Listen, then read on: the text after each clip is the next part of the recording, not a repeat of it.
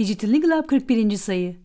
Hoş geldiniz. Kavlak Avukatlık Bürosu olarak hazırladığımız Digital Legal Hub bültenimizin 41. sayısı sizlerle.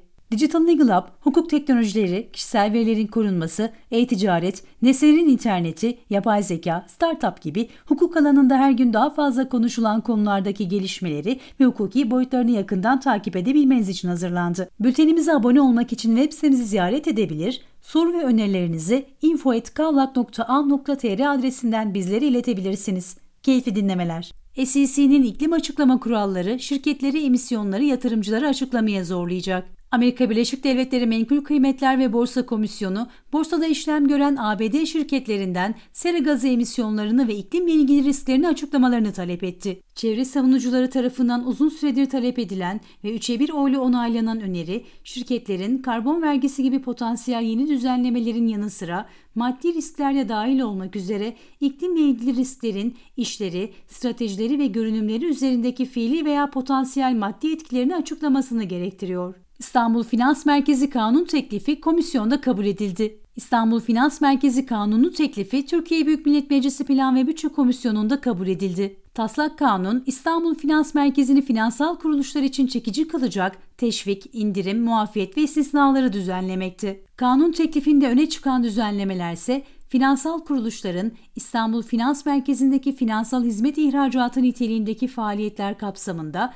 elde edilen kazançlarının %75'i kurumlar vergisi matrahının tespitinde kurum kazancından indirilmesi ve İstanbul Finans Merkezi'nde istihdam edilen personele ödenen aylık ücretin gerçek safi değerinin yurt dışında en az 5 yıllık mesleki tecrübeye sahip kişilerde %60'ı, en az 10 yıllık mesleki tecrübeye sahip kişilerde ise %80'i gelir vergisinden istisna olması.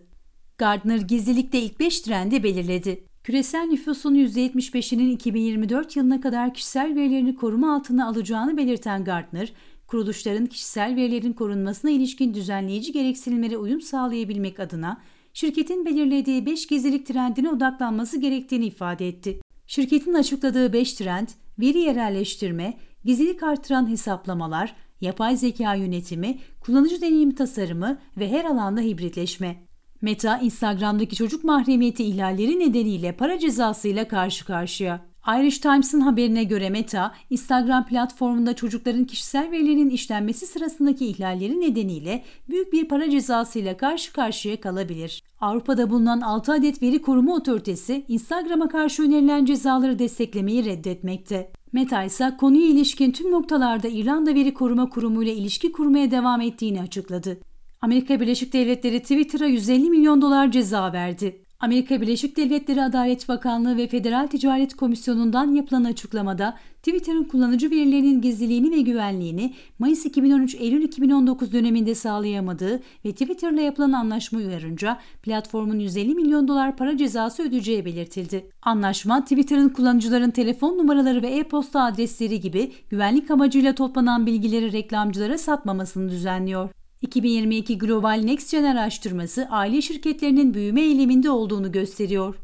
2022 Global Next Gen araştırmasına göre aile şirketlerinin %65'i ticari büyümenin en önemli öncelikleri olduğunu belirtmektedir. Ticari büyüme aile şirketlerinin başarısının bir ölçüsü olsa da tek başına yeterli değil. Araştırma gösteriyor ki pandemi döneminin başlamasıyla aile şirketleri artık dijital çağa uygun bir strateji geliştirmenin de önemli olduğunu düşünüyor ve katılımcıların %44'ü aktif bir şekilde yeni teknolojiler üzerine çalışıyor. Aynı zamanda sürdürülebilirlik kavramı da 2022 araştırmasında yükselen bir değer olarak karşımıza çıkıyor.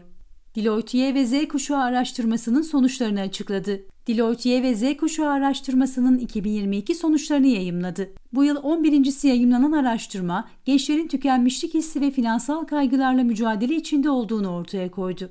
Araştırmaya göre Y ve Z kuşağı bununla birlikte finansal kaygı, iş ve yaşam dengesi eksikliği ve sürekli yüksek stres seviyeleri gibi günlük yaşam zorluklarıyla mücadele ediyor.